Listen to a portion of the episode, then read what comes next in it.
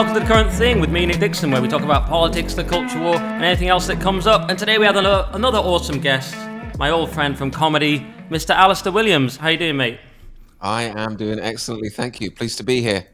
Thanks for doing the show. Um, I've got so much to ask you because I haven't seen you for a while. I saw you at one gig in Reigate that you now you now run a gig in Reigate, don't you? I do, yeah. Reigate Comedy Club. Tickets available online. Sorry. Guys, if you're cancelled from everything, just start your own comedy club. That's that's the answer, isn't it? That's basically was that your thinking? That was my thinking. It was like, oh, well, they can't cancel me from my own comedy club, so let me just open up my own comedy club you know, where I live, basically. So, It'd be funny if they still did. Like the pub just shut down.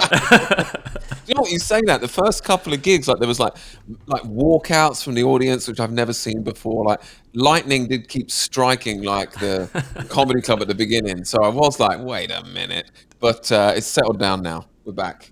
That old, what is it, HAARP, the weather systems. They got the oh, weather, weather systems trained on you. Don't get me That's started. Hilarious. Don't get me started. Yeah, I shouldn't, I shouldn't mention that with you. Um, do you mind a slightly a slightly Triggernometry-esque question because because I haven't spoken to you and because the, the audience might not know everything about you. Do you mind just recapping? You were basically a sort of mainstream type comedian with a big agent, and then yeah. you kind of got, went down a different path. How did that start? I mean, because we were we were there doing comedy, yeah. life was relatively normal, and suddenly for you, you went down a different path. How did that begin? Well, I, I wouldn't be manipulated. I wouldn't you know, change my way of thinking. I was always being asked to change the way I'm thinking about this, change the way you're thinking about feminism, change the way you're thinking about, you know, can't you do some material about how white people are racist? And I was like, listen, I'd love to, but unfortunately, that's racist, right? So, you know, I was constantly being um, trying to be manipulated, and I wouldn't be manipulated. And when that when that was clear that I wouldn't be manipulated by the industry, it was kind of like, okay, well, you're never going to be on the TV, and we're going to gaslight you, and you know what I mean? And then you just sort of get spat out by the system if you won't go along with it.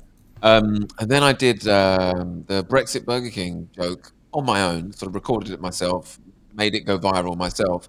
Um, and then all the other comedy clubs joined in with like, okay, we're not going to book him anymore. Um, then I got the YouTube channel removed. So it was kind of like, you know, so it's like, well, why don't you just do it by yourself? You know, if you don't be on, it's like, okay, I'll do it by myself. And it's like, okay, now we're going to stop you from being on YouTube. Then we're going to stop you from ever. They don't basically don't let me near the microphone anymore in case I film it myself and put it on the internet. You know. So long story short, yeah, that, that's what I I would say. I'm one of the, if not, I'm not the most most sensitive comedian in the world. I think that could be Owen Benjamin, but I would say I was number two. Yeah, because we had Andrew Lawrence on. I said he was the most cancelled comedian in Britain, but you might be the most most cancelled. We might have to change that. He's still got his you, YouTube channel. Yes, that's true. You're right. He pales in comparison no. to you, in fact. Um, it was a similar story between us two. You know, the things that he got. I didn't know that he got cancelled for you know saying like, you know, inverted commas, right wing stuff. You know, I didn't know that that was what went on with him. I didn't know his story. He was cancelled twice, yeah. Once for making yeah. a post in 2014, and then again for a joke about the Euros. So double, double cancellation for Andrew, but it's close, man. Right. Oh yeah. I, I only speak to the most cancelled comedians and the most most cancelled cancelled cancelled comedians like you. Um, Strategy. But one thing I would say, there's an interesting thing about me is there's actually there's no outrage around my cancellation. Like you, you can't identify a group of people that are annoyed by something I said, or I didn't have a joke that everyone got offended by. Like even with Andrew, you could say like, well, his joke about the euros, you know, people felt that it was racist or whatever. You don't even have that with me. Like the Brexit Burger King joke, there's no group of people being like, we're upset. You know, everyone loved that joke, whatever side of the fence you were on. So it, it's uh, it's a unique position to be in. That is cancelled with you know no outrage essentially. What was what was the deal with that joke? It was just a joke about Brexit. What was the big deal with it? I didn't. I don't understand. I think I pissed off. But what I was basically saying is your your vote doesn't count. The joke was like, hey, we voted to leave. We're still in here two years later. You know, they're taking the piss out of you, and it became very popular. And I, I, that was the, the the butt of the joke was like, you, you you know, your vote doesn't count. The system is a joke, you know, and that became really popular. And I think I, I think I probably pissed some I think I probably pissed some people off with that. But they were sort of cancelling me secretly, silently before that. They were sort of reducing my work down, like I said, with the, the gaslighting and all that kind of stuff. So they'd already targeted me for deletion, and that was me almost like saying, "Listen, sort of piss off, like leave me alone." Like, you know what I mean? Like I can do this. I can do this if I want. I can film it myself, and I can do it myself if I want. And then it was like, right now we need to. We need to. He needs to have less access you know what I mean? We can't let him in comedy clubs anymore because he might get a good recording. So now I'm in like the now I have to like drive to Leicester and do a gig, or you know what I mean? Like you won't find me in. And none of the comedy clubs, by the way, will say that they've banned me or they've cancelled me. If you phone the comedy clubs, they'll be like, "Oh, no problem with him whatsoever." But you can never find me in there. you know, they don't say like, "Oh yeah, we had to get rid of Alistair Williams because of blah blah blah." But and you know, maybe it is some ad, admin error or something. You know what I mean? But you can't find me. I was. You can't find me at Top Secret anymore. You can't find me at the comedy store anymore. You can't find me at Glee anymore. Like you know. Wow, You know like, like, why? not even top secret because that's a great club, and, and, and Mark, the owner, is kind of like pretty chill. So even Yeah. you think you, To be fair, he's actually said, "Oh yeah, we need to get you get you back in." You know, so Top Secret's the one where I hold out some hope that it might just be like, okay, maybe I fell through the cracks, whatever, and maybe I'll be back there. And I'm very hopeful to be back there. But people are always surprised. They're like, "What? Top Secret?" And I'm like, "Well, listen, I've never been banned. No one's ever told me you're not welcome there, but I can't get I can't get back in there. It's not because I don't Right. want to be in there. You know what I so mean?" the other. Yeah, the others are probably cancellations because the comedy industry is so weird, but that one could Yes. just be admin. I hope, yeah, that generally could. We both know that it could be that. yeah, yeah. Um, so, I mean, I've gone even further. I don't even try to play comedy gigs, but that's a whole other story. We don't talk Why about me. You should. Yeah, I, I hate the industry probably even more than you, Alistair. But um, if that's possible, It's close. Um, it's close. It- I literally quit. You're still appearing on stages. What kind of pussy? I I won't even appear. I won't even do it because I'm like I don't want to grace these pigs with my genius. But um, I mean that's not really the reason. But um, when you say they, so you were with because people want to know what who do you mean? Like they, you know, you were with an agency. And what, one thing that's quite not- interesting about the agency. agent. It's not like there's Oh. this one agent that's evil, Right. blah blah blah. It's the whole thing. It's not like there's one agent that's like this. They're all the same. You know what I mean? It's not like there's one problem agent in comedy. They're all the same. It's the reason why you won't find me at most of the clubs because they're all the same. It's not like one agent or one organization. It's a group think that is in comedy, and no one in comedy can deny that. You know, it's Absolutely. I had like other comedians following me home after Brexit Burger King, telling me I'd gone crazy. Like literally following me home, like telling me, "Oh, you've gone crazy, man! Don't you see? Like you're you're ruining everything. What are you doing?" It's like, go away, you weirdos. So it's not like one organization. It's it's the it's the whole thing is is rotten, to be honest. Yeah, it, it, the whole thing is like that, and we talked about it on the Andrew Lawrence podcast, and I think I think that's very very clear. The only reason I mentioned your agent is you were kind of they were kind of known for being sort of woke and and they didn't really have any straight white men, and you were like the only one that they signed, and uh, they're actually known. One comedian described them as the Make a Niche Foundation because they were always looking for the next niche. Well, listen, they're they're good at what they do, right? So they want to get you on TV, but someone like me, you can't put me on the television.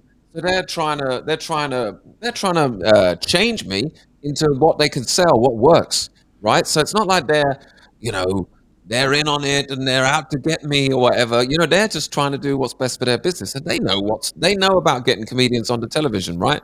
They're good at it. They're good about blowing people up, blah blah blah blah blah. But I'm not surprised they didn't want to work with me because I don't want to be on the television. I want to tell people the truth, you know. And there's those two things; they're not the same thing.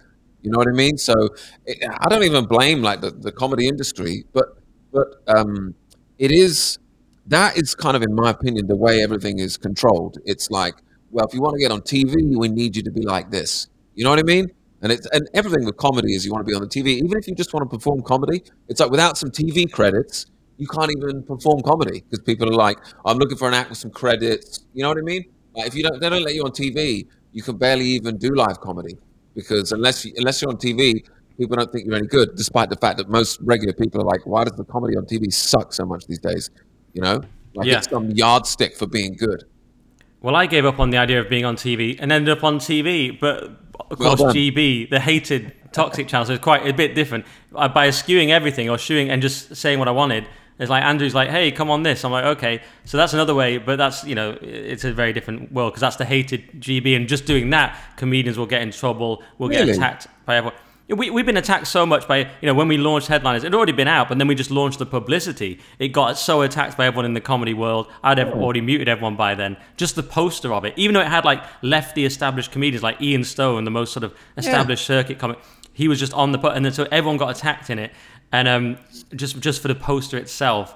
And it was and just being on there, you know, people, lots of people won't do it. People say, "Oh, I, I would do it, my agent won't let me," or "I can't do it," and it, it's so ridiculous, man. It's so so it's kind of like one, it's like a halfway house of cancellation, I guess. It's not just going full on streamer in your room, but it's kind of like some, but also very toxic to the comedy world. Okay, that's weird. I didn't Yeah. know that it was that hated. There- There's certain agents. If you're with Avalon, you can't even do GB, as I understand Right. it. Right, They- right, right. That's This is just sort like- of what I'm saying, isn't it? It's like it's not like one agent or it's not like this company or that company. It's like all the agents are the same. They're all in the same group think. So you know what I mean? It's not like Avalon are out to get Nick or you know um, my old agent were out to get me. They're just they're in the same mindset. Yeah, absolutely. So that's that's the comedy world, and um, so you're pretty cancelled now. So you do certain clubs, you do your own club, and you you, you just told me just before the uh, we started that you are doing more comedy now, though. I'm doing more, yeah. I'm doing more. I'm doing. Uh, there's um, there's certain promoters that, still use me because I'm, because you know I'm good. To be honest with you, there's no other way to say it. You know, I shouldn't be cancelled, and there's no outrage. Like I said before, there's no outrage around me. I shouldn't be cancelled. Like no one can even tell me why I am cancelled. No one can even you know voice what I've done that deserves it. You know, it's like um, but I, I happen to think that um, there, there's no reason. There's no reason for me to be cancelled. And like I told you before, they were just sort of silently reducing my work little by little. You know, they were trying to sort of slide me out the back door. And that's one of the reasons why I decided to do like, you know, Brexit Burger King. It was like, listen, I don't want you're not sliding me out the back door. You know, I'm going to go down. I'm going to at least go down swinging. You know, so. But again, even with Brexit Burger King, there's no actual reason for them to cancel me other than, you know, it was not on the narrative and it was popular, basically. Yeah, I remember just writing a, a, a very moderate article that mentioned Jordan Peterson, like, and was a, an Edinburgh promoter dropped me immediately. It was just like that was the sort of start of it. But then when lockdowns hit, I just started writing for Spiked. I was like, I'm just going to say what I want, and I just went further and further. I was like, there is a liberation giving up all that. Then there's so much you can do. You know, you, you, money might not be as good, but you, you're liberated from the from that. You can't live in that comedy world if you have any integrity or if you any honesty, unless you just happen to believe all the mad stuff and you're just insane. Uh, I agree, but but it's not just comedy anymore. You know, medicine is another example. You know, there's so many science. There's so many fields now where if you want to just go with what you feel is true, you know, you're going to lose. You're going to lose a career. You know, it's not just comedy. It's everything. It's music. It's everything. Like they all have the same politics. Like Gareth Southgate, England manager, for example, when he did his video about, "Hey everyone, go and get vaccinated. I'm the England manager. You should get vaccinated." You honestly telling me if Gareth Southgate did a did a video where he was like, "Hey guys, watch out for the COVID vaccine because you know it's only been given an emergency use authorization, and I'm worried that some people might be getting ill from it." You think he'd still be the England manager? You know, like you're not allowed to have uh, the opposite opinion to that. You know, and it's and it's in so many different industries now where it's like you must think like this, otherwise can't be the can't be the famous guy, you can't be the guy on TV, etc. Yeah, you can't even be in the RAF because they don't want useless white males. That's a quote from the RAF. So yeah, i- i- and you can't have the wrong think in any industry. You're right. And when you when you mentioned Gareth Southgate and the vaccine, I suddenly thought if we're going to put this on YouTube, we're, we're going to be in trouble as well because I, they may have eased up a little bit, but it's like they're mad on. Okay, I didn't give an opinion. I just said, you know, if he had the opposite opinion, he wouldn't be the England manager, which I think everyone knows is true.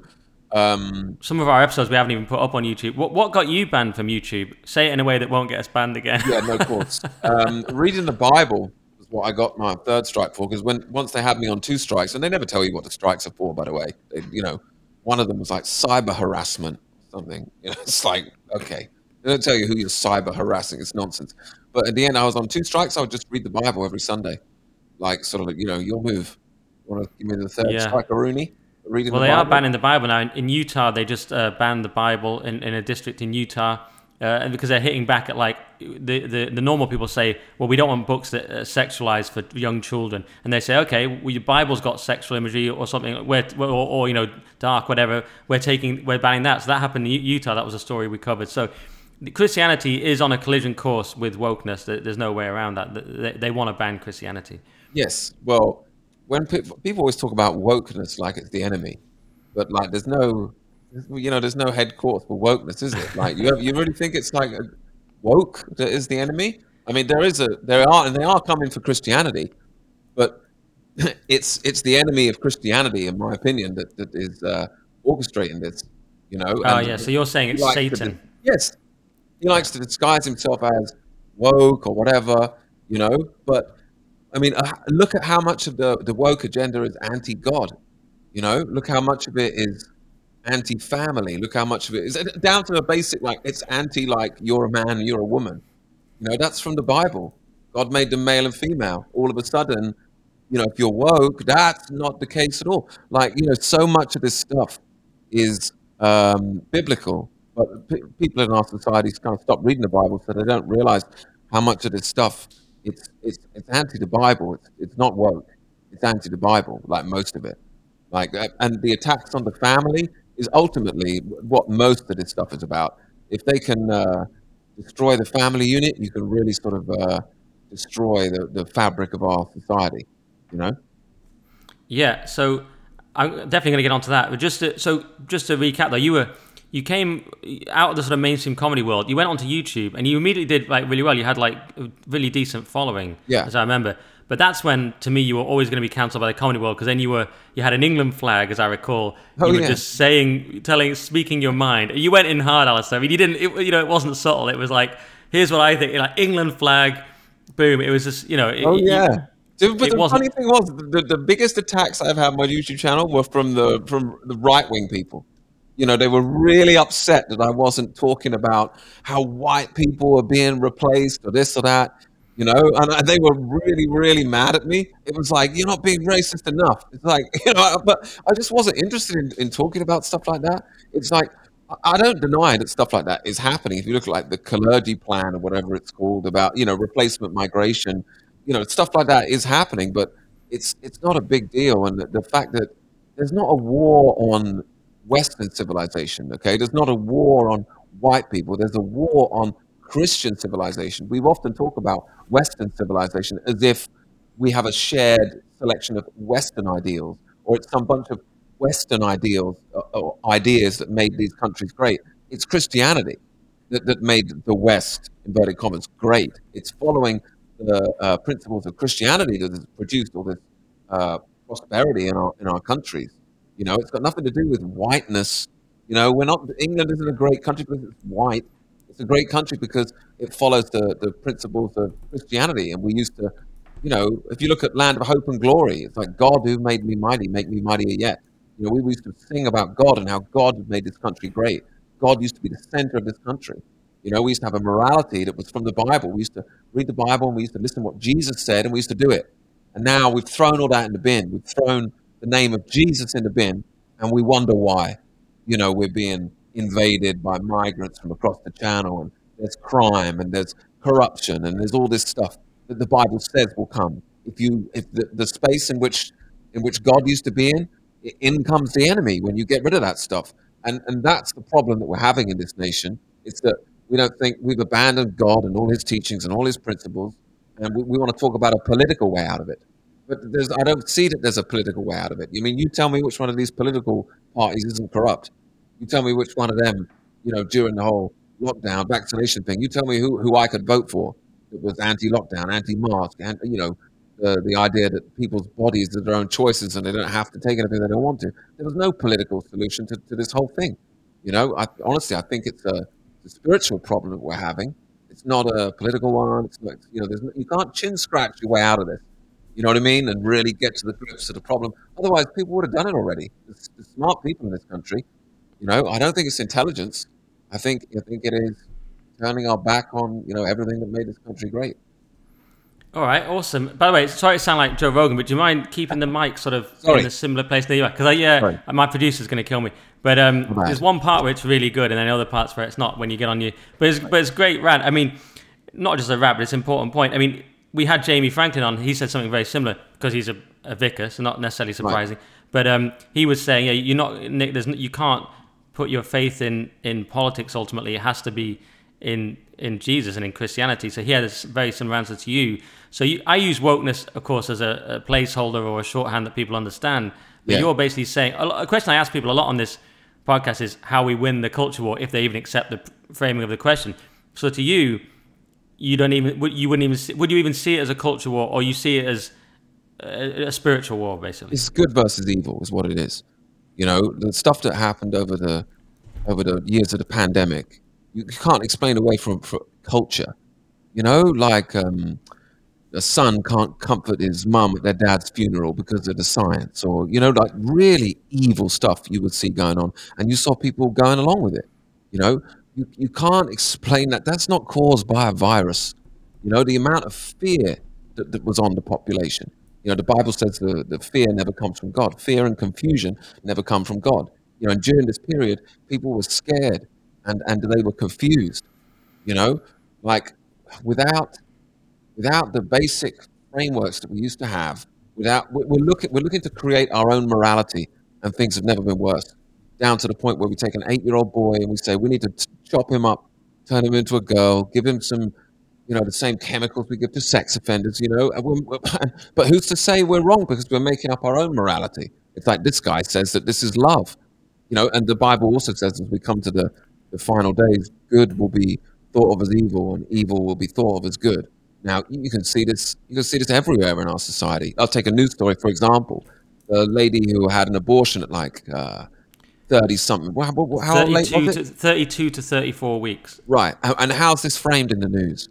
It's, it's all framed as, oh, I can't believe she went to jail. exactly. Feminism. Exactly. I was going to say, man, that's exactly the one I was about to mention. On GB News, which I'm told is this conservative uh, channel, mm. we had a presenter saying that this is terrible and she should be able to do that and yeah. even up to full term. I'm like, it's called murder. Yeah. The, the baby can live at that age. Mm. Many babies do. This is murder, but their position is now women should be able to murder children. And it's like, if, like you say, if you don't have any uh, moral framework, why not? Exactly. It's a, the, the original sin problem. We're deciding for ourselves what is good. We have knowledge of good and evil, right, Nick? The, um, we as men and the, we're deciding what's good, what's good and evil, and guess what we're picking? we're picking some really evil stuff. You know, we used to have God there. And we used to listen to God. We used to read the Bible, and we that's how we used to figure out what was right or wrong. You know, but people forget where we came from. They forget that before the Ten Commandments, people didn't know that it was bad to kill someone, or you know that it was bad to covet what your neighbor had. We, we, we think that we created this great society and these great morals. We think that we just came up with it all because we're so clever and wise. You know, we, we don't realize we don't realize, you know, what we're missing. But something I always tell people is like 500 years ago, everyone in this country believed in God. Everyone. You know, if you didn't believe in God, you'd be the weirdo. Now almost no one does. You know, and, and it's a state. And no one, who out there is saying, this is the reason? How many people on TV are saying, hang on, how about this? How about this belief in God that we've held for thousands of years that we've just thrown away in like one or two generations? Is anyone saying maybe that's where it went wrong? No, they're not even saying it. Uh, you know what I mean? Couple of people, maybe.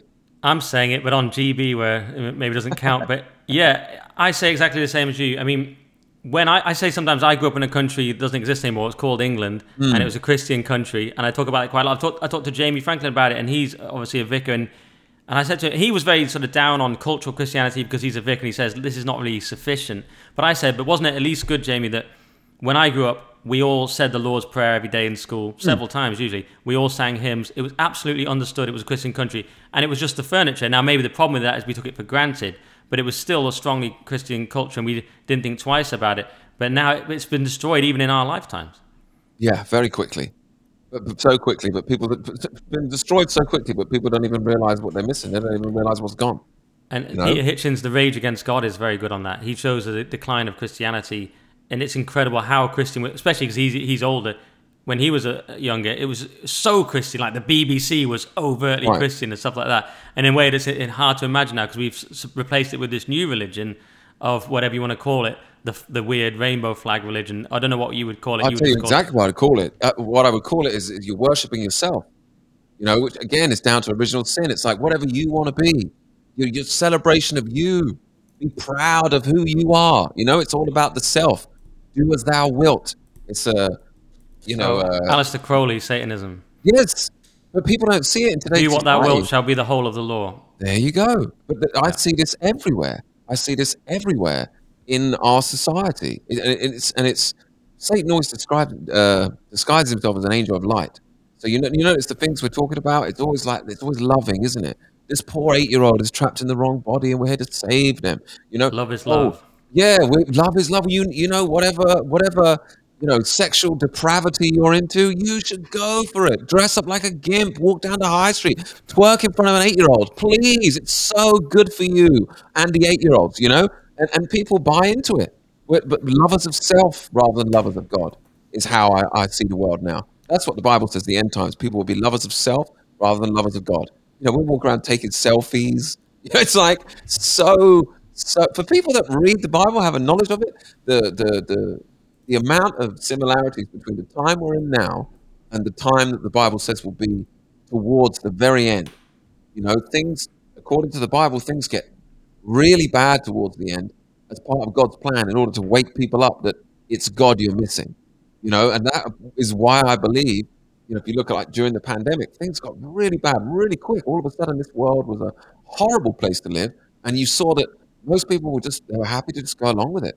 You know, very few people were like willing to say, "Hey, should we be doing this or should we be doing that?"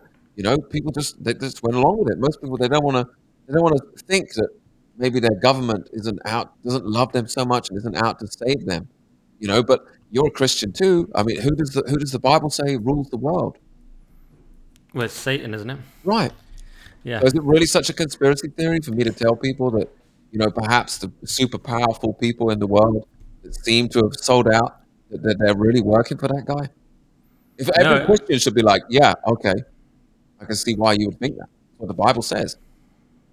Yeah, I suppose the only disagreement might be over whether how much of a, a metaphor it is or, or not. But yeah, I mean, it's so funny you say about the COVID time. We just did a story on, on GB the other night, and it was the I think it was last night, and it was the COVID uh, inquiry. And one of the lawyers had said, "Well, you've got to understand, this was a time akin to war, so we all did stuff that wasn't ideal." I'm like, "Did that work for the Nazis? That excuse?" You know what I mean? It's like you just you shopped yourself there. You basically said you were doing war crimes. Like, this is what I think.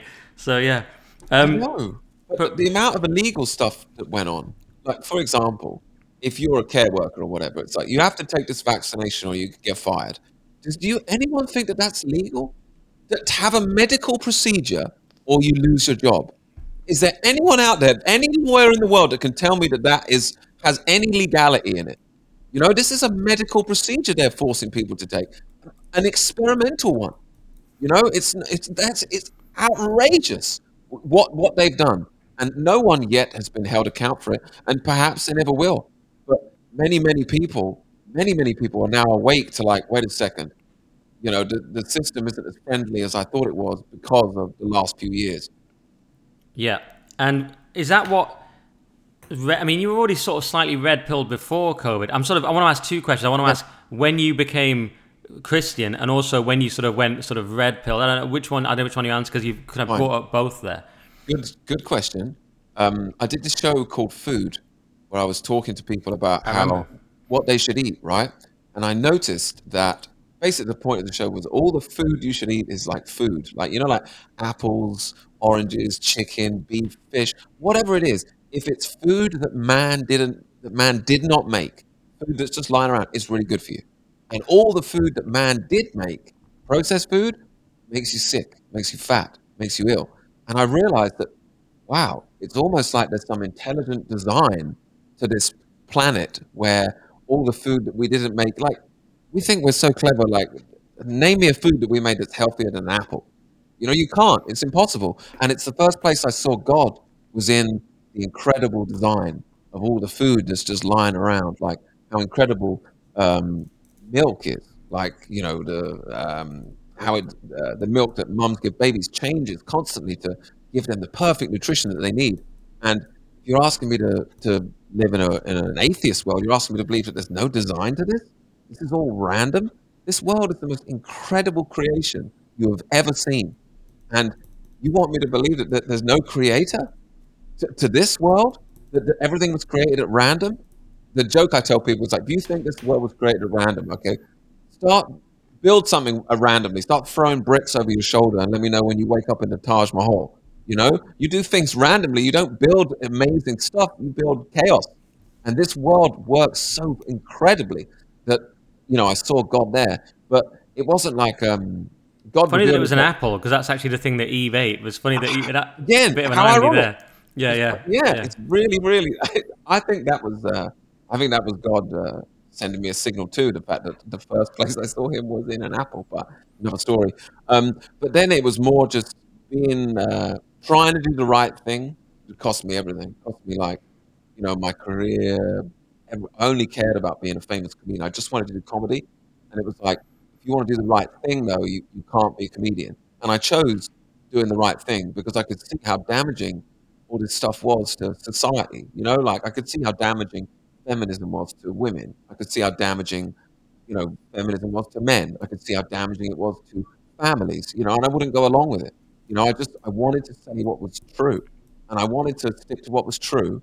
And in focusing on what was true, I was led to Jesus, and I was led to Jesus because they ruined my life. They ruined my life on purpose for doing the right thing. And I went to the Bible looking for an answer. And I'll never forget this. Jesus said, If the world hates you, remember that it hated me first. And I remember thinking, Yeah, the world hates me. But, you know, I've realized that that was what he said was so true. Like, Jesus just went around healing people and telling us to love each other. And they nailed him to a cross, they tortured him to death. You know, so if the world hates you, remember that the world hated Jesus. You know, so maybe you're, I, I left that feeling like I was on the same path as Jesus, you know, and I started, and then I started reading more of the Bible. And most people they disregard Christianity and Jesus and the Bible, but they, they can't tell you what Jesus said. Like people who don't believe in Jesus, I'm like, okay, tell me the stupidest thing he said. You know, so what's the biggest lie you feel like Jesus told? They don't know what he said.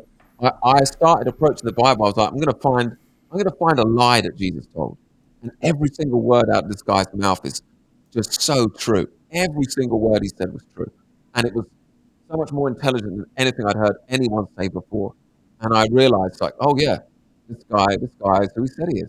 This guy's the Son of God. I mean, he saved me just with that one sentence. If the world hates you, remember that it hated me first. I left that session of the Bible feeling great. I went in there feeling like the world hates me. And I left there feeling like Jesus is my best friend. You know, instantly, I'm cured. I'm full of joy that I've been cancelled. The Bible says to rejoice if the world hates you. Don't conform to the world, rejoice if the world hates you, because the Bible says the world's evil. Now, the world hates me, but, you know, in my opinion now, that's because I'm one of God's children and I'm called by Him to do His work. So, of course, the world's going to hate me. So, I literally do rejoice in the fact that, you know, I'm cancelled and that the world hates me. You know? It's. Wow.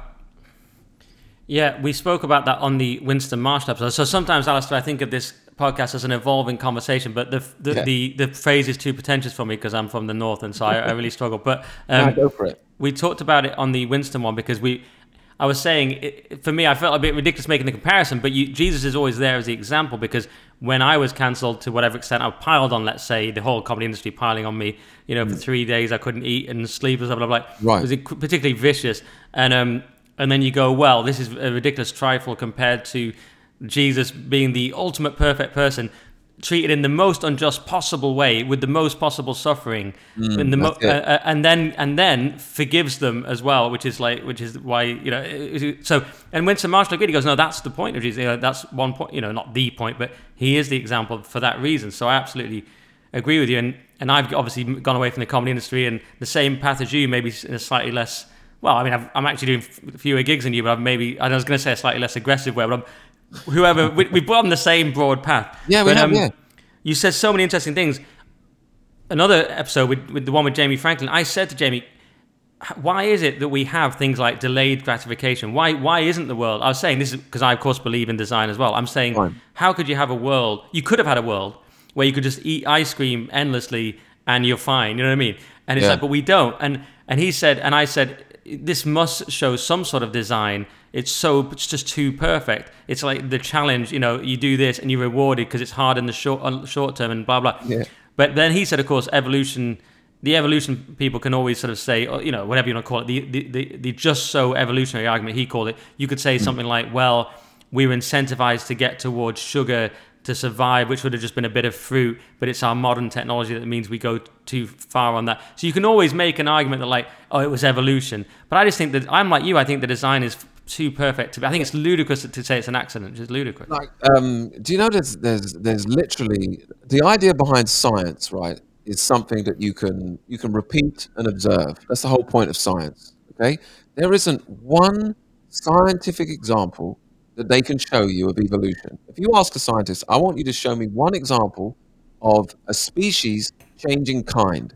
For example, show me a fish that became a cat, or show me a bird that became, I don't know, an elephant, right? They can't show you this at all. They cannot show you. They can show you, like, this fish became a slightly different type of fish, like, you know what I mean? Which is part of God's design, but they cannot show you one thing becoming another. And what, the, what I tell people about evolution is um, the Bible says, by their fruits you will know them, right? So as a man, you've got two choices.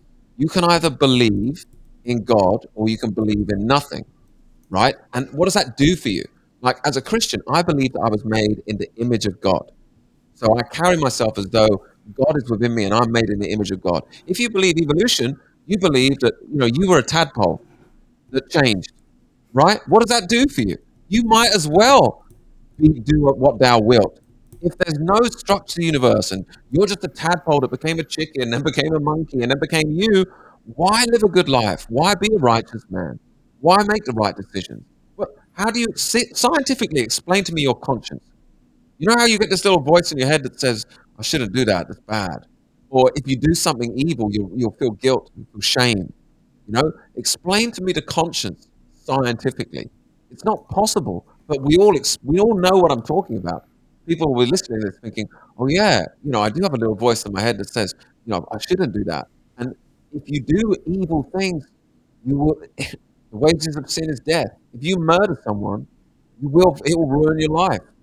Even if you never get away with it, you'll be changed forever.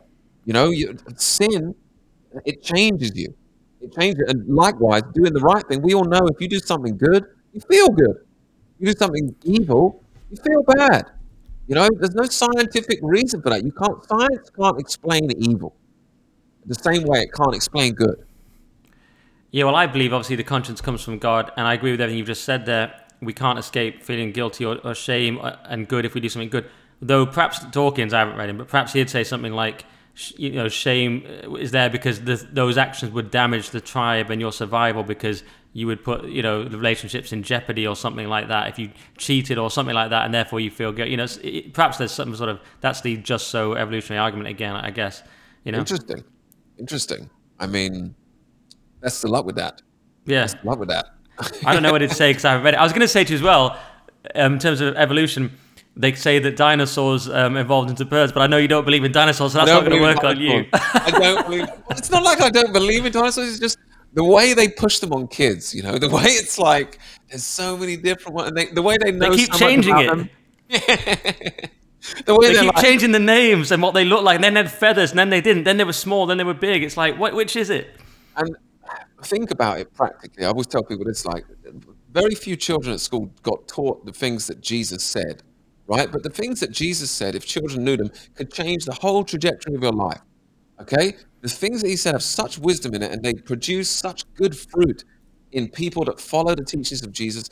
They end up being such good, nice people. They don't teach you any of that.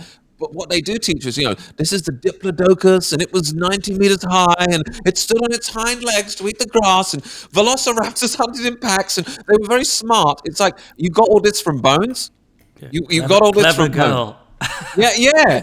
It's like, oh, the Velociraptor's very smart. I'm like, did you find a fossil of them playing chess? Like, how do you know that? You know? And, and even if you do know all this, and there's lots of facts about dinosaurs that, that, that, people don't know. Like, for example, the, the dinosaurs they have in the history museums and stuff, they're all fake. The ones they have out there to show you, they're all made by a company in China. This is verifiable fact. The company in China brags about it on their website. If you ask the museum, they'll be like, oh, yeah, all these dinosaurs are fake. We've got the real ones in the back. They're locked away. No one can see them. what do you mean they're fake? Because obviously they're, they're recreated. Right. No, but obviously no one thinks those are the exact bones. They think they're recreations based on what on the fossils, right? I mean, I would be surprised if the average person actually thought that. Oh, you, know you think they mean? think they're the actual bones? They don't make have a big sign that says these are all fake, made in a company by China. They they present it as though here's the T Rex that we found, and here's the this that we found. It's like, can we see them? Like, oh, they're in the back, they're locked away. They're far too valuable for you to see. You that is funny. Where did the dinosaurs come from? China. What wiped them out? Oh, the factory closed. Alistair's answering for you. That's there funny. You but I've got I've got to challenge you, Alistair, because I, I, thought I was going to challenge you on this podcast, and we've Go ended up just agreeing and going, "Yeah, dinosaurs are fake." it's just like ridiculous. Whereas I, because I hate to be like the team Toby, but because I thought oh, Alistair is on the podcast. I'm going to I'm going to be the moderate. I'm going to be the, the team so, team Toby for Weekly Skeptic fans or London Calling fans, which means the more moderate versus Team James, which is Alistair definitely is, which is more conspiracy theories. And I have to challenge you on this because although I agree with you on loads um, that you've just said, I do wonder if you've overdosed on red pills, which was my claim to a friend of mine who. I've always been on a steady diet of red pills for ages, so nothing Yeah. really surprised me. Whereas I had some friends who they were like pro BLM or pro whatever. Now they've gone full, fully out, fully red pill, and they're telling me how it is. And I'm like, yeah, yeah, I was doing this for you. you know, I was, I knew about the Bilderberg group. I knew about Bohemian Grove. I've known about these things for years. Yeah. So I was never like shocked. I was like, yeah. And obviously, I was never going to take the safe and effective treatment or anything. You know, obviously, it was nonsense to me. But where we do differ is, I sometimes see you going all in on like the Chris Rock Will Smith slap was fake. There was a thing on the cheek, and I'm thinking there wasn't. It was a real slap. Will was obviously annoyed. I've worked with Will, and you know what I mean. Like not everything is a conspiracy. And I I is there a danger of you a failing to apply the same skepticism that you apply to the mainstream narrative to the conspiracy narrative, and b giving them too much agency by saying everything is they, everything is run by them, and you know it takes away your own individual empowerment. I mean, when people talk about the conspiracy movement or whatever, it's like I always ask people like, well, what do you mean by conspiracy theory? So, for, for example, when someone says, well, these conspiracies that you believe, it's like something's either true or it isn't true. Okay, there's no such thing as this is a conspiracy. Like, if I ask my parents, for example, do you believe in conspiracy theories? They'll be like, no, and I'll be like, well, how do you even know what I'm going to say? How do you know that you you know you don't know what I'm going to say, right? So people need to stop thinking of things as this is a conspiracy, and people need to start addressing, you know, is whether this is true or it's not true. It's a, a stupid one that doesn't even matter. But like the Will Smith slap, you know, this thing is such a performance, you know, and, and I think most of the stuff, especially in the celebrity world, most of the stuff that people is fed is such it's this, these celebrities they portray themselves as they're the most moral people on the planet, right? It's like we're the Hollywood actors, we're so loving and caring and blah blah blah blah blah. You actually dig into who these Hollywood actors are, who these people like Tom Hanks really are, who these people like Lady Gaga really are, who these people like Steven Spielberg really are, and they'll show you who they are. And they'll show you who they are when they cover their eyes in their photos and they make these little, you know, devil signs over their eyes. And every single person is starting to wake up to this. Okay? This one, for example, uh, for audio only listeners, I'm covering one of my eyes with my whole hand, right? I ask people do this at home, right? Cover your one of your eyes with your hand and ask yourself, how natural does this feel? You know, when have you, when has someone ever said, "I'm going to take your photo," and you cover one eye with your whole hand and go, "Go, I'm ready," right? Every, almost every single Hollywood actor, you'll find multiple photos of them doing that stuff. Okay, it's not an accident. You don't reach this level of fame, Nick, in my opinion, without being part of the gang. And people can go and watch these clips. You can watch Katy Perry saying, "I sold my soul to the devil." You can watch Bob Dylan saying, "I made a deal with the guy." You can, This is not me saying it. This I've is watched them. them both. Right. Well, what do you make of that? Well, I can tell you. So, so number one, Hollywood is absolutely a cesspit. Number Yeah. two, you you only get by by being in the club. Absolutely. I, and Katy Perry, I believe, was was sort of metaphorically saying it. Dylan did sound like he literally meant it, but he, then Yeah. again, he he's also promoting his own mythology. And then later, he did become a hardcore Christian, perhaps in guilt. So that's interesting. But but when it comes to your other claims about so it's a slight, it's a different. It's, it's not that Hollywood isn't a cesspit, but like take the Will Smith thing as a stupid example. It's like why would he tank his own career? Chris Rock still s- is clearly angry. You know that was probably real. Or uh, give you another one, more serious one. You mentioned on James' podcast the uh, tr- the shooter who shot the, the trans shooter who shot the Christian kid. Now you're saying the shoes weren't the same. To me, this is where we can lose a bit of humanity because I looked at a thing the on that. Matthew McConaughey one? Well, no, the one with the, the shooter in the school, where the shoes, people were saying the shoes were different when he, the trans person came in and out. But actually, if you look at that, I've seen an explanation of that. It goes, yeah, it's just the grading on this camera versus this one. Yeah. Oh yeah, And but that was I, I found it plausible. Huh? That was my opinion on that. I, I believe a lot of these things they put out there just to confuse people. It doesn't matter whether the shoes were different or the same. My opinion on that wasn't, hey, look, this is all fake because the shoes are different. My opinion on that was, listen, they've released some photo that could be this or it could be that, and the idea is that you're supposed to argue about it or you know we're on this side we think it was fake we don't think it was fake ultimately that stuff does not matter most of the stuff that you're fed does not matter the only thing that matters is finding christ turning back to God away from the devil. And I'm telling you, most of these celebrities, most are there to lead people away from Christ and into the devil. And you're starting to see it more and more. People can people can laugh at that and think it ain't true, but go and enjoy the Sam Smith Grammys performance. I mean, and let me ask you, how much these people need to dress like Satan before you go, they're working for him? Because Yeah. it's becoming so overt now that even regular people who don't believe in God are like, well, I don't believe in God, but I can see these people worship the devil. Absolutely, and, and even if we substituted the terms, let's say good and evil or right and wrong, absolutely, then people would definitely agree. There was a guy, Nickmercs, who's a, a, a gaming streamer, and he just said, "Just keep away from the children." That's the main thing. Instantly lost his get skin in the gaming, Right. pro, you know, the pro, gaming products, and then other people took them out in, in protest because very normal or very sort of yeah non yeah not they're not like culture war people would are saying this stuff now, but yeah, perhaps it's a quibble then, but it's just. And I've defended Alex Jones, by the way, repeatedly on telly, saying that because I hated the way the establishment were going after him, saying that yeah, he made a mistake on that Sandy Hook thing, but I understood where he was coming from. So I'm not sort of having a go at you, but the, the trans shooter thing, it's like to me we can go too far down. Oh, it's all a conspiracy, and we actually do need to discern. And obviously, Christianity talks about discernment. We need to say actually that is a horrible thing that happened, and not just always go, oh, it's all fake. to me, that's too easy. Because and I'm someone who thinks obviously, and this probably won't go on YouTube now, but obviously 9/11's dodgy. I, I mean, Toby didn't think JFK was dodgy. There, Nick. Huh? Obviously, 9/11's dodgy. Okay, so if 9/11's dodgy, if that is, you know, fabricated, made up, etc., what what can't they make up? This is one of the one of the key happenings of our time.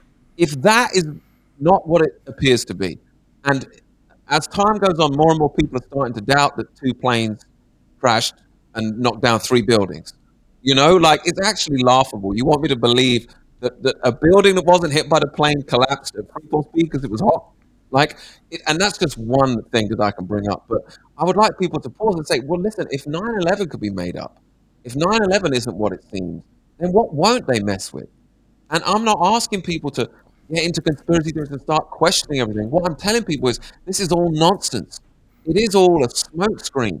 The devil wants you to stare at him and what he's doing and whether this person's wearing these shoes in the shooting and blah, blah, blah. The devil wants you staring at anger and violence and fear. What I'm asking you to do is turn to Jesus, to turn to God, to turn away from these distractions and, and this evil world. And I promise you that this world is evil. And I promise you that everything you're fed through Hollywood, through the news, etc., etc., a lot of it is evil. And the people running it are evil. Not everyone on the news, not everyone in Hollywood is evil. But in my opinion, the, the people right at the top of the pyramid who are directing traffic, they they know who they're working for. And it ain't no one good. It ain't no one good. Fair enough. I mean, maybe I shouldn't say obviously 9/11 is dodgy, but certainly in my opinion. But maybe I'm because I'm trying to Nick. make it. I'm trying to give Come it. on, well, I'm trying to appeal to the absolute normie here and say because Toby still thought that JFK was like just Oswald. I'm like, hang on, Wait, and then his bro- and then his, Does he think and then his brother died, and then my okay, huh? Does Toby think 9/11 is completely normal? Nothing. Yeah, he will do. all He will do because if he thinks JFK, I mean that's it. JFK dies, then his brother dies, then Martin Luther King, and they're all shot, and it's like, and it's exactly what he said. There was no agenda, even though he was obviously at, at odds with the industri- military industrial complex that even Eisenhower had already spoken about. So to me, that's ludicrous. So I'm this is where I am. I'm a conspiracy Right. moderate uh, because I'm like always like. Okay, that's ludicrous. Okay, the, the the safe and effective treatment, no thanks. I'm like, okay, I can, Hmm. you know, but I think it's important. Uh, obviously, yes, it's not as important as just following God, as you said. But I think it's also important that we don't fall into like one because we can be easily dismissed then, but that's not the main reason. The main reason is just that we don't lose ourselves in going, it's all fake. And I think it is important to go, that Yes. one is questionable. But of course, we'll, everyone will draw the line separately, but Oh, you're sure, just drawing it a different place than me. But No, no. I, I mean, I agree with what you just said. It, it is important, and I think there's so much out there that, that, that that's put out there to, to make people seem ridiculous. You know, there's there's things that. But one of the reasons our enemy gets away with what he gets away with, in my opinion, is the stuff they're doing is so evil and so ridiculous that no one's ever going to believe. No one's ever going to believe you if you try and tell people. that You is know what true. I mean?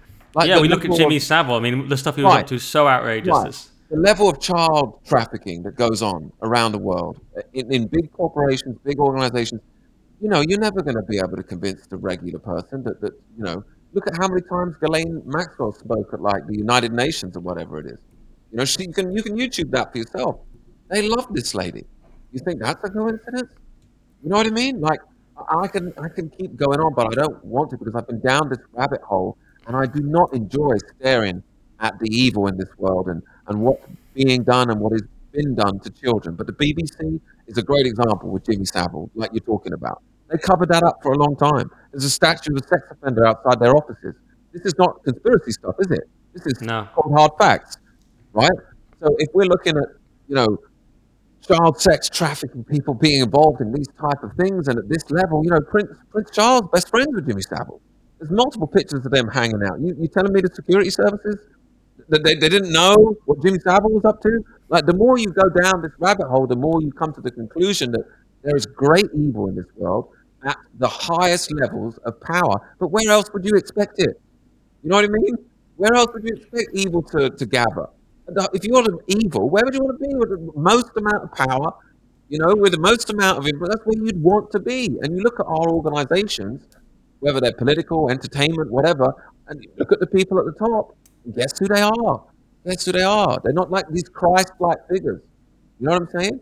Mm-hmm. Yeah, and then and it's also chicken and egg because then once there, they can do what they want, and of course they'll be bored of doing, and they're, they're they're likely to do more and more obscene things in, because they have the power.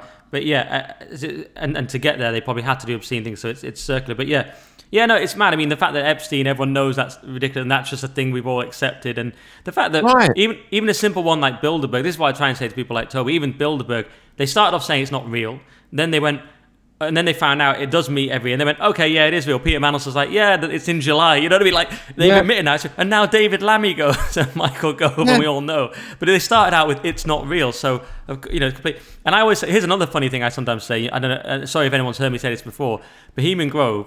There's a disagreement between Jon Ronson and Alex Jones, who covered it, who went there, and it's Yeah. like. Alex Jones is like they're sacrificing children to an owl god, and John Ross is like, well, no, they're not. It's a it's a it's a pantomime ritual, and I'm going.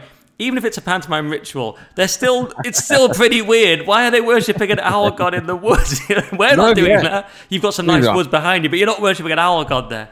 I'm with you. I'm with you. I'm a hundred. I'm a hundred percent with you. But again, it's like, but stuff like that, you know, you can you can lose you can lose hours making videos about content like that, etc. And I don't disbelieve any of it, but it's just I see it for what it is. It's like it, it is evil, and I don't recommend that people spend their whole life looking at it or even trying to convince people that it's real. I, I rarely try and convince people of the things that I believe, wh- whether they're real or not, because Okay. you know, ultimately, like I say, it, it doesn't particularly matter. Like the evil in this world is not what's going to save you. So whether or not you think 9/11 is real or not, it's not actually it's not actually going to save you. So I don't I don't think of it as the most important thing. The only reason I think of it as important is because the reason why the world is allowed to go to hell in, in the last days is so that people turn back to God, and that's something of what happened to me. I realized how evil the world was, and I went running to God as a way of defend it. Defense. I was scared, man.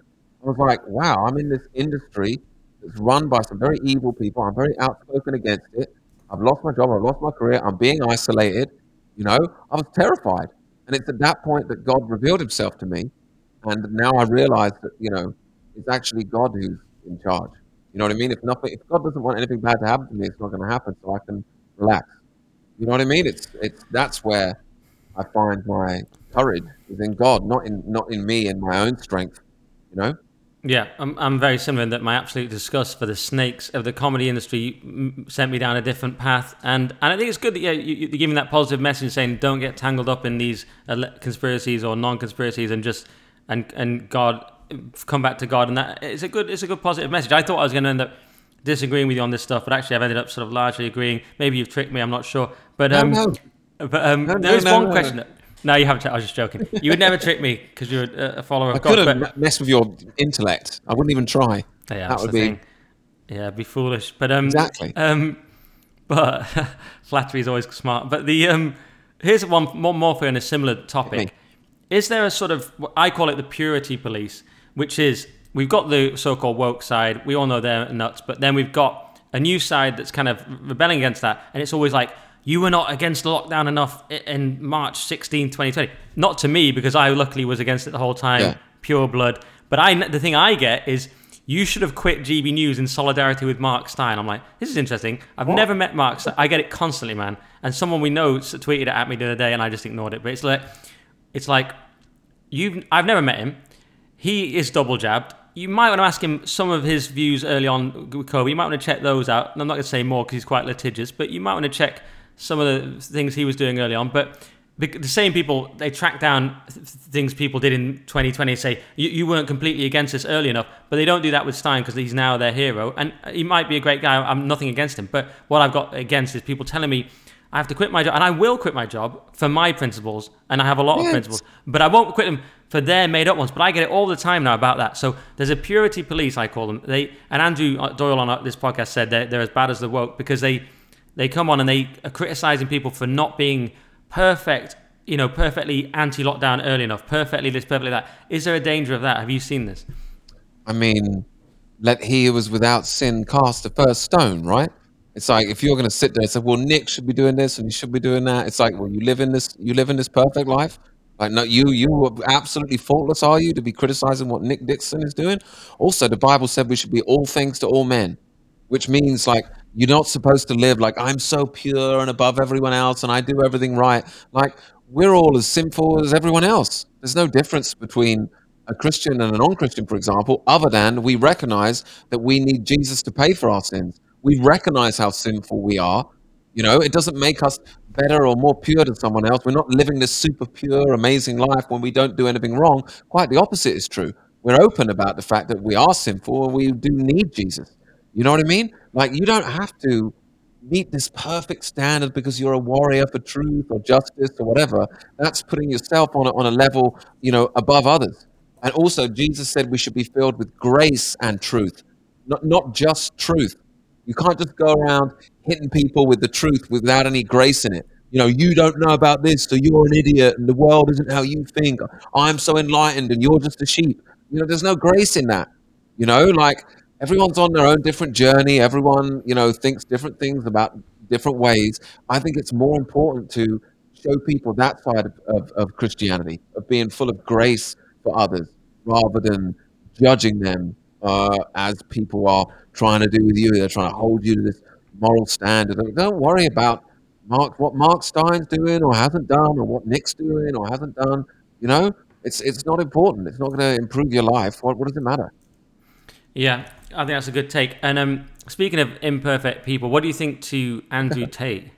Because he's been in the news again recently. Well, massive. He's always in the news now, but again, just yesterday at time of recording, um, there were charges against him in the UK, and I've been outspokenly defending him a lot on telly, and I have met him actually, and some people close to him have, have contacted me and stuff. But he he, he, my argument is always basically he's broadly on the right side. He doesn't get everything right. He's not a perfect person, and the, the left obviously hate him, the establishment hate him, but then the conservatives hate him as well, and they tell me off. They say you shouldn't be defending this person because he had a webcam studio, whereas I say he's broadly along the right lines. He's not perfect, and and but he and the fact that they want to cancel him so much and now want to put him in jail, to me makes him almost de facto on my side. But what do you think?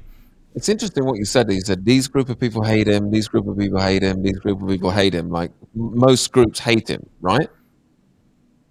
Yeah. How are you saying? Well, the Bible says, by their fruits you shall know them. So someone that sounds like the fruit from this guy is hate springing up all over the internet. You know what I'm saying? But he also so, has huge love and a huge following.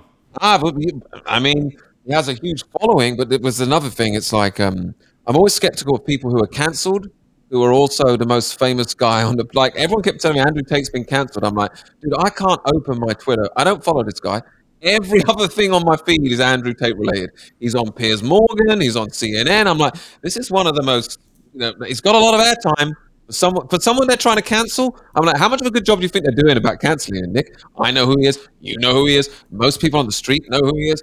And but uh, there is some truth in what he says, and he's very appealing to young men. But he also throws in quite stuff that a lot of women would say is misogynistic, right?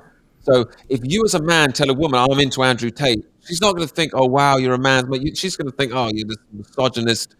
You know, and, and, doesn't he run some like Romanian like sex call girl thing? Is that his main line of business? Is there any truth no, to that? A while ago, he had a, a yeah, webcam studio.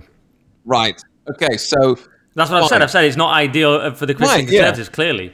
But this is the kind of role model that young men are given. The guy with the guy who uh, is a controversial figure, and he's he gets people angry. A lot of women are angry about this guy. You know, they have a negative reaction. A lot of people they don't like him and they hate. And I look by their fruits, you shall know them.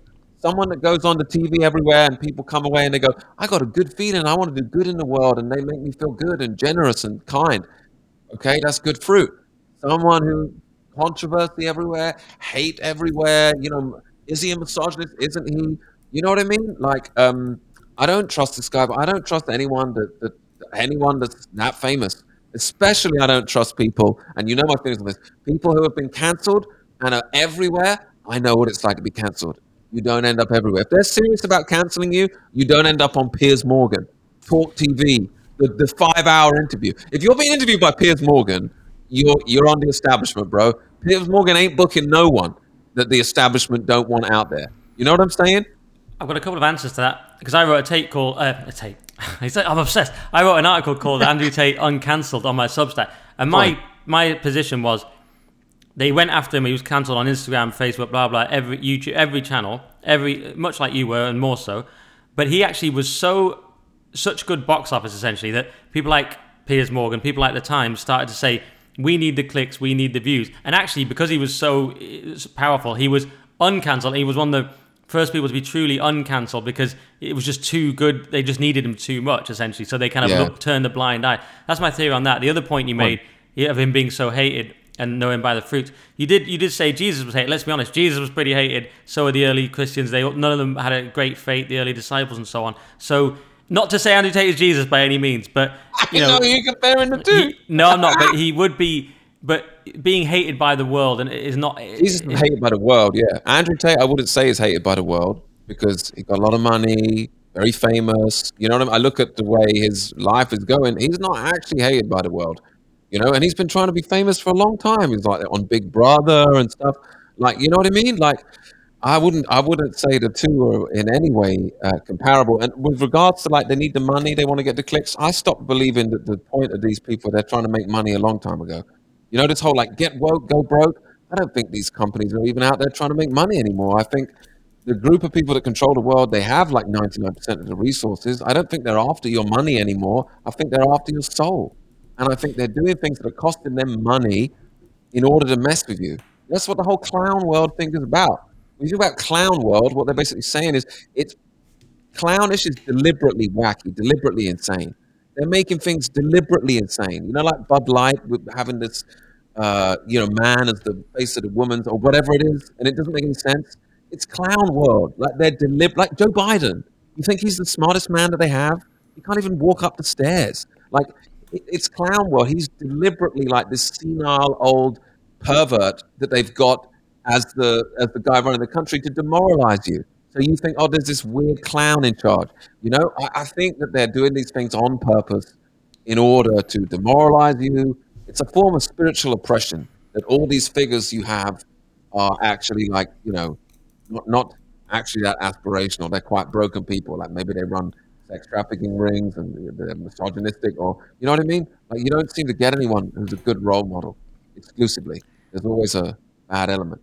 I agree with a large part of that. And you know who else agrees? Andrew Tate, because you've just said that um, at the top level they're not worried about money, which is something he said. Of course, at the top level, it's it's it's power, it's resources. You can transcend money if you own the the food or the water or whatever it is. You yeah. know. So, but the, the point about Piers Morgan is very interesting because I I believe exactly what you said that the big woke companies, people are like, oh, are they're going to lose money. It's like yes, they don't care about money because they keep having crap woke Star Wars films, etc., etc. They clearly are not motivated yeah. solely by that. They clearly transcended that. To, it's more important to them to be woke, for want of a better word, than it is to make money. That's clear. Talk TV a little different because that's run by Murdoch. I think he does just want money, and I think they right. just wanted the clicks of Andrew Tate. Because I think there is a distinction there. You may disagree. Um, and then you said something else really interesting. I mean, a lot. It was all interesting. I largely agree with most things you said there.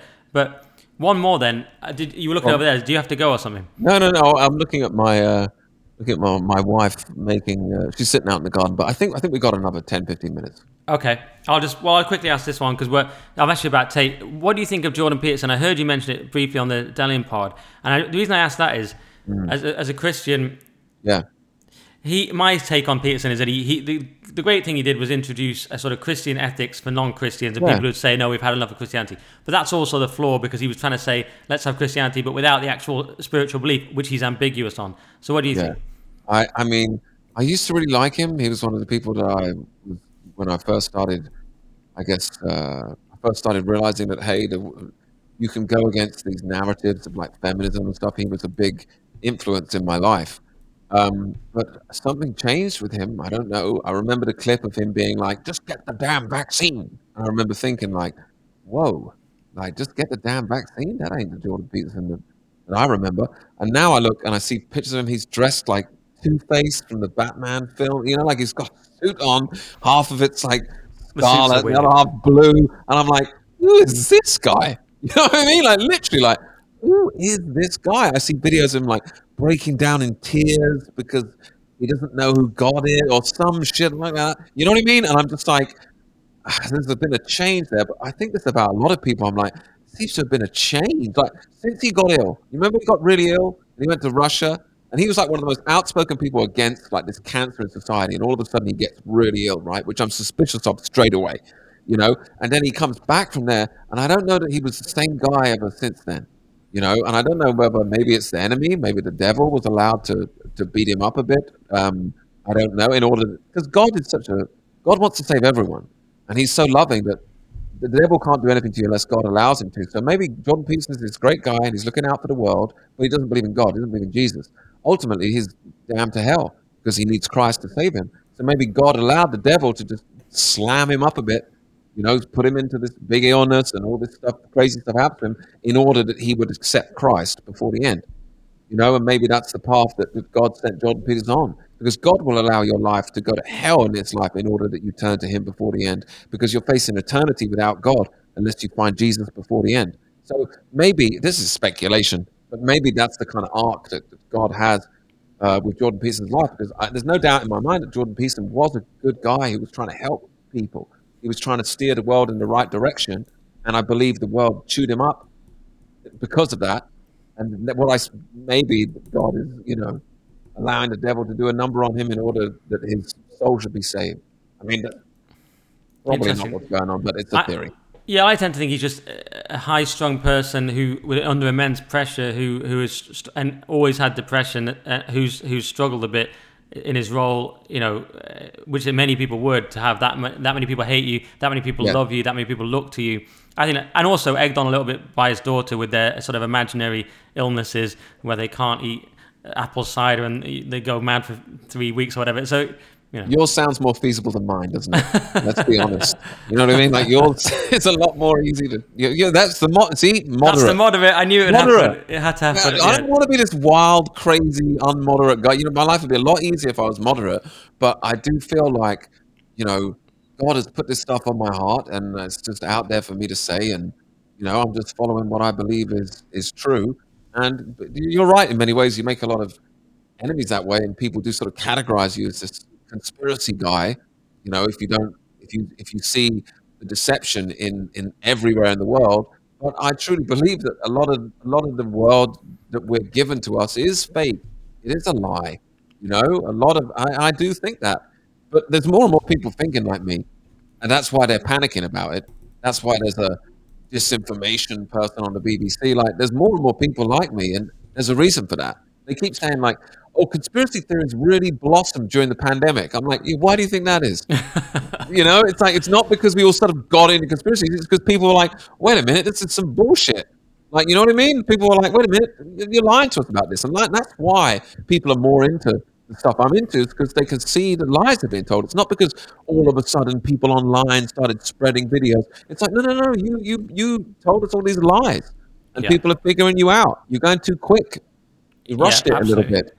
Well, to be very fair to Toby, we both savaged Marianna Spring on our other on my Weekly Sceptic podcast and the BBC verify disinformation unit. I mean, she did. She talked about Carl Benjamin and just got everything wrong, and he just Oh, yeah. in a tweet. That's ridiculous. You know, it's ridiculous. But I mean, I don't, the new currency I tell is um, it's not like how many followers you got anymore. It's authenticity. You know, it's, and the, the BBC doesn't have any credibility anymore. You know, and they're trying to be this verify people. It's like, shut up. You know, like no one's turning to you for that anymore, BBC, unless they're like 90 years old. You know what I Yeah. mean? No one thinks of them like that anymore. They, they, they've ruined that. Well, do you know what, Alistair? Given all you've been to, you actually seem a lot happier than when you were sort of in that comedy world and, and worried about stuff. And so, Of course. You know, of course. I have God with me now. I, I'm so happy to be out of that industry. I'm so happy to be doing God's work, telling people about Jesus rather than trying to make myself famous and be this incredible comedian guy. I'm a lot happier now. You know, I'm a lot, lot happier now. Um, and that's that's pretty telling, isn't it? You know, That's great. I mean, I'm out of that world, doing doing much better in my career stuff as well, but still unhappy. great but to that's see, by the way. Huh? Great to see. No, Thanks, you're man. happier than when I last met you. Oh, You're on, like- you're on the right trajectory. that was a low bar. Yeah. Okay. Well, that's. and just lastly, I mean, because you got to go. I mean, this is a big one. Can I ask? I'll ask a big, massive double question at the end. I mean, are you worried about your children growing up in this culture? And is Britain finished? No, I'm not worried about my children growing up in this culture because God is with me and He's with my children. And ultimately, like I've told you, like I believe the world's going to hell. I believe we're in the end times. But because the Bible says that that's what happens, because the Bible says, for example, that there's a cashless society towards the end, well, we can all see that coming, right? So that doesn't freak me out. I just read the Bible. I'm like, oh, look, I can see God's plan coming together at the end.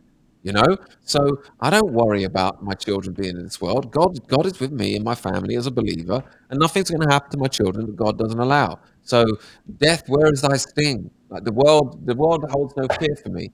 If you truly fear God, then you fear no man. You know, that's what the Bible says, and it's true. If you really believe that God is in charge of everything and God is with you, if God is with you, who's who's standing against you? You know, these people in the positions of power and they've got all the money and the fame and everything. it's going to the. The first shall be last. The last shall be first. In the end, this this world's getting flipped over. You know, I pray for these people. I don't. I'm not. Uh, not worried about them or what they're going to do to the world. I'm. I'm. I'm. I'm worried for them. You know that they think that this world is permanent. This world is very fleeting. It's temporary. You know, I'm not. I'm not storing my treasure up in this world, Nick. I'm storing my treasure in heaven, where moths can't destroy it. You know what I mean? Like everything I lose in this world for Jesus will be repaid to me many, many times over throughout eternity. You know, I'm, I'm, I'm not worried. What's the second question? The second question, although that, that's such a big answer, it's almost dwarfs the second question. But the second question is, I quite often ask people whether this country is finished because a lot of people think it is. Unless it turns back to God, yeah. But several times in the Bible, the nation of Israel they turn away from God, and their nation is destroyed. Foreign armies invade. People look at these boats coming over, and they're like, "Oh, Rishi Sunak's not doing anything to stop the boats." You have turned your back on God, and God will send people to take over, and you will be slaves in your own country. That's from the Bible. It happened to Jewish people several times. They forget about God, they start worshiping other idols, and God allows them to be destroyed until they realize, oh, we turn our back on God. And that's why. If this country turns back from God, He will heal from heaven, forgive our sin, and heal our land. If we turn back to God, things will be fine. But un- until that day, the further we walk away from God into the darkness, the more dark things are going to get you know? And that's why i'm out here talking about god talking about jesus because it is the only thing that will save you. And i'm talking to this nation. This used to be a god-fearing nation. Like when people go and watch the football they watch the cricket they dress up like crusaders you know and they sniff cocaine and they drink beers. But the reason why they dress like crusaders is because they remember who we were. And we were soldiers of god. And by his will nick we shall be again. We won't just dress up like it you know? And it's and it's people who want to take a stand against this evil in the world and they want to stand for god and they want to stand for jesus who are the people that can lead this country back to hope and glory you know? Amen. Awesome. All right, well, we're not going to top that. What an ending. It's so good. I'm going to get my armor on, get my St. George's cross, get out there right now. Um, Fine. So cool, man. That was a great podcast. Where can people find you? I'm on Rumble, Alistair Williams, A L I S T A I R. I put my comedy videos on there and stuff. I'm also on YouTube, Alistair Williams is banned, but don't worry about that. Just uh, find me on Rumble. That's the best place, Alistair Williams. And you're still on Twitter, right? Oh, yeah, I'm still on Twitter. Uh, Alistair Williams on Twitter. You might be able to find me there. All right, awesome. Thanks for doing the show, mate. Thanks, Nick. All right, another great episode, I thought. Alistair was always going to be interesting and entertaining, but it's also great to see him happy as well. I thought it was a great one. Perhaps not one for the atheists, but hey, maybe we'll have an atheist on soon. If we put this episode on YouTube, which I'm not totally sure if we will, subscribe on the YouTube channel, Nick Dixon Comedy. If you're listening on the audio, please give us a five star review and tell a friend about the podcast so they can support the current thing. See you next week.